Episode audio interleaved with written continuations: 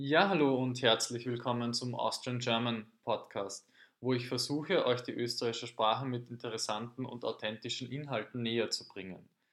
Heute spreche ich mit euch über das Wetter. Das Wetter in Österreich hängt natürlich stark von der Jahreszeit ab. Wir haben einen relativ trockenen Winter, ähm, der in, vor allem in den bergigen Gegenden auch sehr kalt werden kann. Das Frühjahr ist dann schon langsam feuchter und sehr wechselhaft. Das heißt, es kann kalt und regnerisch sein, es kann aber auch schon sehr, sehr warm und sonnig sein. Gerade in Ostösterreich hatten wir in den letzten Jahren immer wieder schon um die 20 Grad, im, im März vor allem schon einige Tage und dann auch im April. Der Mai ist dann definitiv schon tendenziell wärmer. Es kann zwar noch regnen und Anfang Mai aus historischer Sicht bis zu den sogenannten Eisheiligen Anfang Mai auch noch über Nacht frieren, auch in den Tälern, nicht nur im Gebirge. Aber prinzipiell die letzten Jahre vor allem war der Mai schon teilweise sehr, sehr heiß mit bis zu 30 Grad. Und ab Juni spätestens kommt dann der richtige Sommer, äh, wo wir vor allem in Juli und August sehr, sehr trockene ähm, Monate erleben, ganz abgesehen von den Gewittern, von den Wärmegewittern, ähm, die hin und wieder, vor allem in, in den gebirgigen Gegenden, ähm, entstehen. Und da haben wir dann vor allem in Ostösterreich oft mehrere Wochen mit Temperaturen konstant über 30 Grad, ohne, ohne Wolken, ohne viel Regen. Und ja, und ab Ende August, September wird es dann oft wieder kühler. Ähm, wir hatten in den letzten Jahren mehrmals schon eine sehr, sehr kühle letzte Augustwoche, so circa ab 20. August, wo es dann von 30 auf 20 Grad runterkühlt, wo es mehr regnet und ja, wo man sich dann schon langsam vom, vom Sommer verabschieden kann. Im September dann äh, ist es wieder eher unbeständig. Es kann noch bis zu 25 Grad circa haben. Äh, es kommen dann aber dafür immer mehr Regenschauer schon hinein und teilweise, wenn, es, wenn die Luft stark abkühlt, aber zum Beispiel die Gewässer wie die Donau in Wien noch wärmer sind als die Luft, kommt es immer wieder schon zu lokalen Nebelbildungen, was dann auch spätestens oft im Oktober der Fall ist. Ja, letztes Jahr war im September schon eine kurze Nebelphase und dann ab Oktober war es ähm, sehr, sehr trocken und schön und sonnig. Ähm, es gibt da in Österreich den Begriff des Altweibersommers.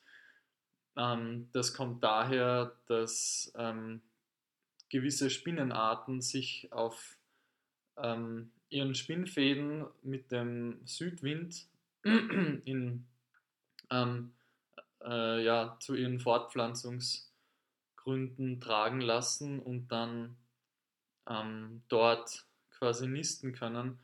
Und diese Spinnweben, diese Spinnen, die an den Spinnweben durch die Luft fliegen, sehen aus wie die grauen Haare von alten Frauen. Also Altweiber, deswegen alte Frauen.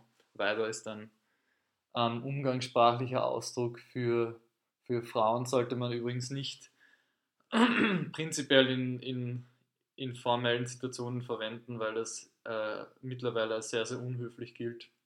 Obwohl es früher, vor allem im Mittelalter, denke ich, der normale Ausdruck für Frau war.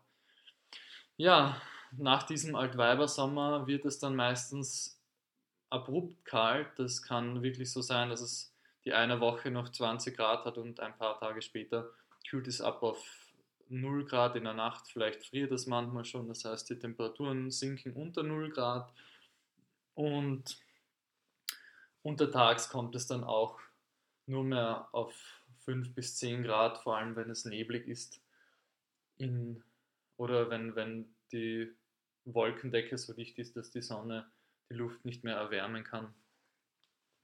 Ja, im Herbst ist das Thema jedes Jahr immer wieder wann kommt der erste Schnee, wann gibt es den ersten Schneefall. Vor allem die Bergregionen freuen sich immer, wenn es früh schneit, weil dann können die Skigebiete eher ähm, aufsperren oder sie freuen sich ähm, in den letzten Jahren vor allem, wenn es kalt genug ist, um überhaupt zu beschneien. Das heißt, künstlich Schnee zu erzeugen mit sogenannten Schneekanonen. Das war in den letzten Jahren auch nicht immer der Fall. Da konnten die Skigebiete oft erst zu Weihnachten, sprich ab Mitte, Ende September aufsperren, wo es dann schon wirklich kalt war. Ähm, hin und wieder in den letzten Jahren gab es schon ein paar Zentimeter Schnee, auch in den Tälern und niederen Regionen äh, im Oktober, aber der bleibt dann meist nicht lange liegen und, und auch im November eigentlich ähm, in den letzten Jahren fällt mir nichts ein, wo, wo schon sehr früh ein paar Tage lang Schnee in Wien zum Beispiel gelegen ist. Und ja, und erst ab Dezember ist es normalerweise konstant kalt genug, dass es wirklich ähm, auch in Wien, nicht nur in den bergigen Gegenden, eine durchgängigere Schneedecke hat. Ja, ähm, ich selbst komme aus Kärnten, das ist im Süden von Österreich, da gibt es mehr Berge und generell sind auch die Täler dann prinzipiell ein paar hundert Meter höher als in Wien und da ist das Klima dann schon unterschiedlich. Da kann es durchaus schon einen oder zwei Monate früher im Herbst äh, über Nacht frieren. Und prinzipiell ähm, gibt es dann auch früher Schnee. Vor allem ist es eigentlich in Kärnten normal, dass bis Ende Juni, sogar Anfang Juli vielleicht noch Schnee auf den Bergen ist und dann auch schon wieder Ende August oder spätestens dann im September die Berge, ähm, wie man sagt, umgangssprachlich angezuckert sind. Das heißt, ähm, weiß wie Zucker vom, vom Schnee, der quasi gefallen ist. Ja, dann um Weihnachten hatten wir die letzten Jahre immer wieder recht warme Phasen, so eine warme Woche durch, durch Südwinde, vielleicht sogar von äh, der Sahara kommend. Da sieht man dann oft auch, ähm, wenn, wenn Schnee liegt, sehr, sehr auffällig die orange Färbung des Schnees durch den sogenannten Sahara-Staub. Das heißt, da wird Schnee in höhere Luftschichten gebracht und mit diversen hohen Winden äh, viele, viele tausend Kilometer aus der Sahara nach Mitteleuropa gebracht. Man kann das direkt dann auch in der Luft sehen. An, an sonnigen Tagen ist dann die, die Luft prinzipiell durch diesen Sahara-Staub getrübt. Und das ist dann oft ähm, gerade im, im Winter mit, mit sehr, sehr warmen Temperaturen gekoppelt der Fall. Ja, ähm, was in Wien speziell im Winter und im Herbst immer anfällt, ist der ständige Nebel, vor allem im Frühherbst, eben ab September oder spätestens Oktober. Der, der Nebel, der von der Donau kommt, quasi von den Niederungen sich sammelt, ähm, der entsteht zum Beispiel direkt am Wasser, wenn das Wasser eben wärmer ist als die Luft. Dann gibt es später im Winter, wenn eigentlich das Wasser auch schon sehr kalt ist, den umgangssprachlich so bezeichneten Hochnebel.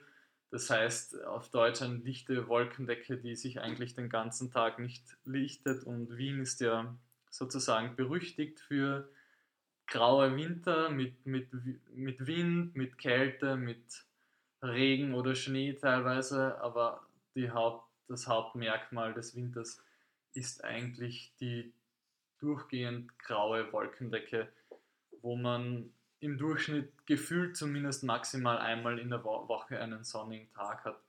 Und gerade in den sehr, sehr kalten Phasen ist es dann oft sonnig, wenn aus dem Norden Kaltluft herbeiströmt, wo, wo man dann vielleicht ein paar Tage die Sonne genießen kann, wobei genießen ist immer relativ, wenn es minus 5 Grad hat.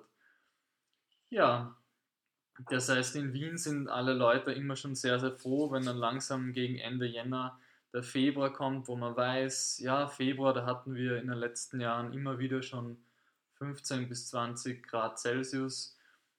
Da geht es dann schon teilweise langsam in Richtung Frühling. Äh, die Vögel fangen an zu zwitschern. Für die Allergiker vielleicht nicht so angenehm. Die ersten Baumpollen fliegen schon herum. Ähm, ja, und dann ab März eben äh, ist das Wetter sehr, sehr unbeständig. März und April sind die, sind die verrücktesten Monate im Jahr, würde ich sagen. Vielleicht auch noch der Mai teilweise. Ähm, wo, wo man sagt, dass es also im März kann es noch sehr, sehr viel schneien. Wirklich in den letzten Jahren hatten wir oft das Problem unter Anführungszeichen, dass es im Jänner und Februar sehr, sehr wenig Niederschlag gab. Niederschlag heißt einfach Regen oder Schnee. Und da gab es dann danach im März äh, auf einmal sehr, sehr viel Niederschlag, der entweder dann in Form von Regen oder auch noch in Form von Schnee gefallen ist, wo dann viele Leute schon überrascht wurden. Die hatten dann teilweise auf ihren Autos schon nicht mehr die Winterreifen, sondern die Sommerreifen mit ähm, schlechterem Profil und dann gibt es immer wieder Probleme, auf, gerade auf den Bergstraßen, wo vielleicht mehr Schnee fällt, dass da Autos mit unzureichender Bereifung, wie man in der Fachsprache sagt, dann Unfälle bauen oder nicht mehr weiterfahren können. Und ja, April ist traditionellerweise der wechselhafteste Monat. Da gibt es diesen Spruch, April, April, der macht, was er will. Das heißt, ähm, da kann es einen Tag schneien, den nächsten Tag 15, 20 Grad haben. Sonne und Schnee wechseln sich schnell ab. Es ist windig, sehr, sehr wechselhaftes Wetter. Man weiß eigentlich nie, was man bekommt. Und interessant sind da auch immer die Osterferien, die, die jedes Jahr eben in, in Österreich oder generell für, für christliche Leute, die Ostern überhaupt feiern, die sind meistens Ende März bis Anfang Mitte April und ja, für viele Leute ist das schon das erste Mal Urlaub. Ähm, für manche Sommerurlaub, für manche ist es eigentlich das letzte Mal Winterurlaub. Ähm, und man weiß nie, in manchen Jahren kann man noch gut Skifahren, in anderen Jahren ist es schon zu warm, da wird der Schnee dann so weich. Ähm, da macht das Skifahren dann eigentlich keinen Spaß mehr. Und in warmen Jahren, wenn Ostern erst um den 15. April ist, kann man teilweise in manchen Gegenden schon schwimmen gehen. In den ähm, Berg, bergigen Regionen sind die großen Seen wahrscheinlich noch zu kalt. Das ist nur etwas für Leute, die sehr, sehr stark abgehärtet sind. Das heißt, denen machen Temperaturunterschiede nicht so viel aus. Aber in Wien die letzten Jahre reicht es oft, wenn es ein paar Tage über 20 Grad hat, dann erwärmt sich zum Beispiel gerade die alte Donau sehr, sehr schnell und man sieht immer wieder schon Leute, auch abseits der Eisschwimmer-Szene, die dann schon ähm, baden gehen an der alten Donau oder sich zumindest sonnen. Ja, und dann mit Mai spätestens, ähm, wie gesagt, wird es wärmer. Die, es gibt immer noch viele Regenschauer, man kann auch im Mai nie so stabiles Wetter vorhersagen aber ein paar Badetage sind fast in jedem Jahr im Mai schon dabei. Ähm, vielleicht noch zu den unterschiedlichen Regionen in Österreich.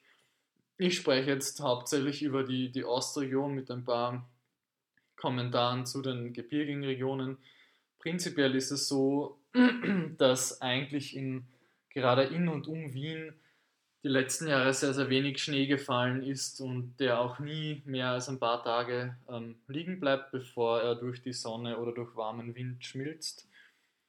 In den Bergregionen ist es natürlich anders. Ähm, da ab 5, 6, 700 Meter gibt es viel, viel mehr Tage Schnee, gerade dort, wo der Berg, wo die Berge Schatten werfen, wo die Sonne nicht so gut äh, hinkommt, um den Schnee zu schmelzen, gibt es gibt es länger Schnee. Ähm, und natürlich äh, ganz oben, sagen wir im, im, Hochgebirge ab 2000 Meter Höhe, 2000 Meter über dem Meer, ähm, bleibt der Schnee oft bis in den Juni hinein eben. Da, da kann man sich nie sicher sein, dass man im Juni schon gut wandern kann, auch wenn manche Seilbahnen schon aufsperren und die, die Touristen oder Wanderbegeisterten nach oben transportieren. Da gibt es durchaus immer wieder Jahre, wo auch schon ab 1000 Meter Seehöhe durch den vielen Schnee Anfang Juni zum Beispiel noch gar nicht ähm, alles grünt. Das heißt, das Gras noch nicht wieder grün wird, sondern noch braun ist vom, vom Winter und vom Schnee und die, die Blumen vielleicht gerade erst beginnen zu wachsen. Und das Wandern eigentlich noch nicht so schön Sinn macht, weil noch alles sehr, sehr braun und, und feucht ist und nicht so, nicht so einladend. Ja, und natürlich im Hochgebirge in Österreich ähm, ab, würde ich sagen, 2500, spätestens 3000 Metern Seehöhe, auch in den sonnigsten Lagen, ist es eigentlich das ganze Jahr, wird man kaum ähm, Vegetation finden. Das ist dann sozusagen die alpine Tundra oder oberhalb sogar. Ähm, da wird man dann hauptsächlich nur mehr Stein und Geröllhalden finden. Also Geröll ist ein Wort für größere Sammlungen an Steinen, für größere Steinfelder quasi. Und da wächst eigentlich das ganze Jahr über nichts Nennenswertes. Ähm, wobei durch den Klimawandel natürlich schon bestimmte Pflanzenarten immer weiter oben, immer in größeren äh, Seehöhen wachsen können. Aber generell ist das noch nicht die Regel. Ja, und dann gibt es natürlich noch, ähm, je nachdem in welchem Teil von Österreich man schaut, äh, verschiedene ähm, zum Beispiel Niederschlagsmengen, das ist sehr, sehr wichtig, weil ja in verschiedenen Regionen in Österreich verschiedene ähm, Pflanzen angebaut werden. Das heißt, in Ostösterreich gibt es generell am wenigsten Niederschlag. Da gibt es nur so circa 500 mm Niederschlag im Jahr. Äh, 500 mm oder Liter. Ähm, das heißt, äh, da wachsen eher trockenheitsliebendere Pflanzen, die auch nicht so empfindlich sind für Frost. Im Gegensatz zum, zu den gebirgigen Regionen in Mittelösterreich, da haben wir dann einen Jahresniederschlag rund um die 1000 mm circa. Das betrifft zum Beispiel Salzburg, Kärnten, ähm, Teile von Oberösterreich, Teile von der Steiermark, würde ich sagen. Während der Osten für mich äh, in diesem Fall Niederösterreich, Wien und das Burgenland sind primär ja im, im Osten eben bei 500 mm Jahresniederschlag wachsen. Zum Beispiel wächst Wein sehr gut, das ist bekannt. Die Marillen wären für mich noch eine Pflanze, die, die sehr dafür bekannt ist, äh, hier in dieser Gegend zu wachsen. Da gibt es zum Beispiel die Wachau oder Regionen im Burgenland, Kitzee, die sehr bekannt sind. Äh, der Wein wächst auch in der oder im, im Weinviertel zum Beispiel. Auch im Burgenland rund um den Neusiedler See, in den Hügellandschaften, äh, sind sehr, sehr bekannte Weinregionen. Und der Wein will eben gar nicht so viel mehr Niederschlag als, als eben diese 500 mm, wobei natürlich dann auch wieder wichtig ist, dass die zu gewissen Phasen im Jahr kommen und relativ gut verteilt und nicht nur in einer Phase zu viel was leider durch den Klimawandel immer öfter vorkommt. Und prinzipiell haben auch viele Regionen in Ostösterreich gerade das, das Weinviertel im nördlichen Niederösterreich, nordöstlichen Niederösterreich leider immer wieder sehr, sehr Probleme mit der Trockenheit, mit der Trinkwasserversorgung. Das wird durch den Klimawandel ein immer stärkeres Thema werden in den letzten Jahren. ja, in, in Mittelösterreich eben, so wie vorhin schon erwähnt, ähm, Kärnten, Teile der Steiermark, äh, Salzburg, das äh, ja, Oberösterreich, vielleicht noch, ja, Osttirol wahrscheinlich würde ich sagen auch. Da regnet es dann grob geschätzt um die 1000 mm pro Jahr, sprich äh, doppelt so viel eigentlich wie im, im Osten Österreichs. Das macht dann schon einen Unterschied. Nachdem ich in Kärnten aufgewachsen bin und dann zum Studium in den Osten Österreichs gezogen bin, habe ich den Unterschied schon stark gemerkt. Ich finde gerade in den ähm, Gebirgsregionen regnet es dann, gibt es im Sommer mehr Gewitterschauer und dadurch mehr Niederschlag. Das merkt man dann irgendwie schon. Im Winter gibt es vielleicht auch mehr Schnee als im Osten natürlich, der dann auch über, den, über die Monate Februar, März, wahrscheinlich noch April, die meisten Jahre, dann den Boden mit, mit Wasser versorgt, was, was sicherlich wichtig ist für, für die Landwirtschaft auch. Da wachsen prinzipiell dann andere, andere Pflanzen, also feuchtigkeitsliebendere Pflanzen wachsen da gut. Ähm, da werden dann zum Beispiel mehr Erdäpfel, mehr Mais, mehr Getreide angebaut.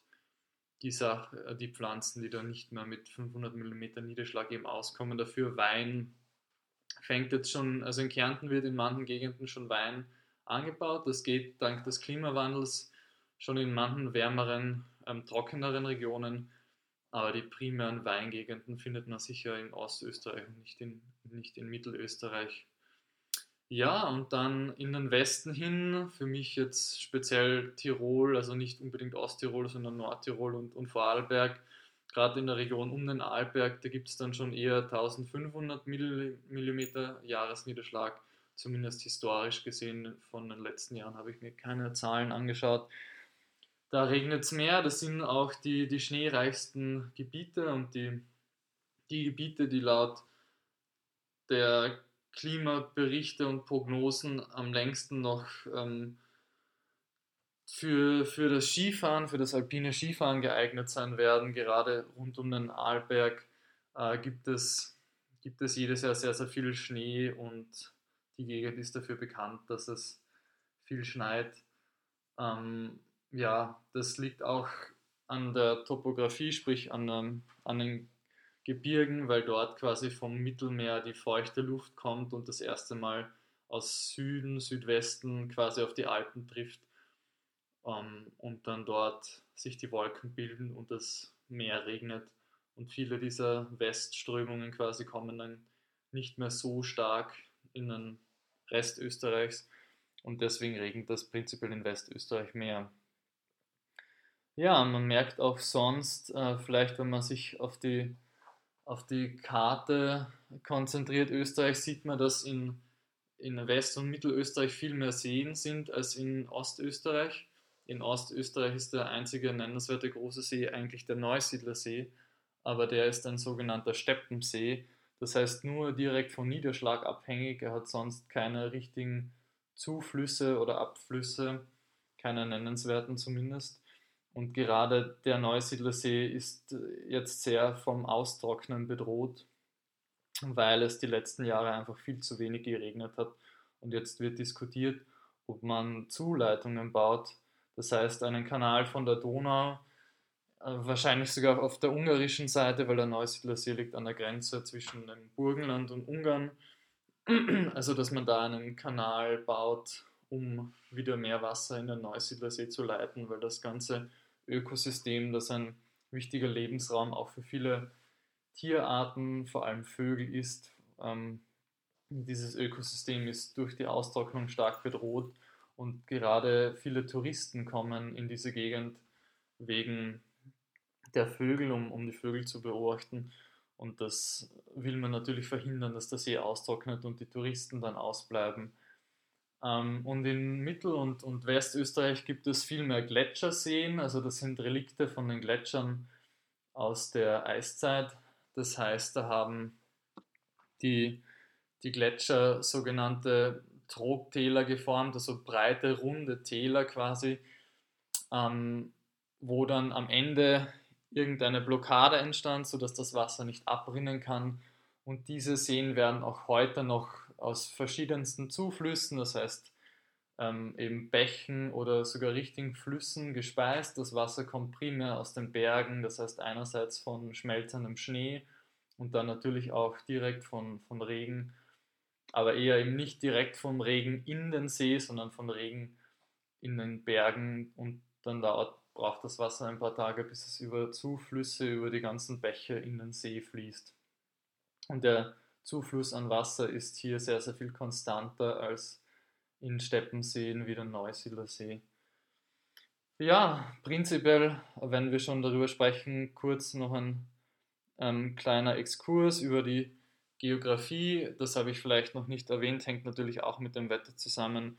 In Ostösterreich ist generell die Gegend eher flach und in, in der Mitte und in Westösterreich ist es sehr, sehr gebirgig. Deswegen äh, gibt es dort auch sehr, sehr viel mehr Regen und natürlich ganz, ganz andere Wetterphänomene, ganz andere Klimaphänomene ähm, als, als im Osten und in, in Wien vor allem, ähm, wo ich derzeit lebe. Ja, ähm, ich sehe gerade, wir, oder ich spreche schon fast 25 Minuten. Dann möchte ich mich an dieser Stelle ähm, verabschieden. Und ja, seid gespannt, was die nächste Folge zu bieten hat. Vielen, vielen Dank und ja, viert euch.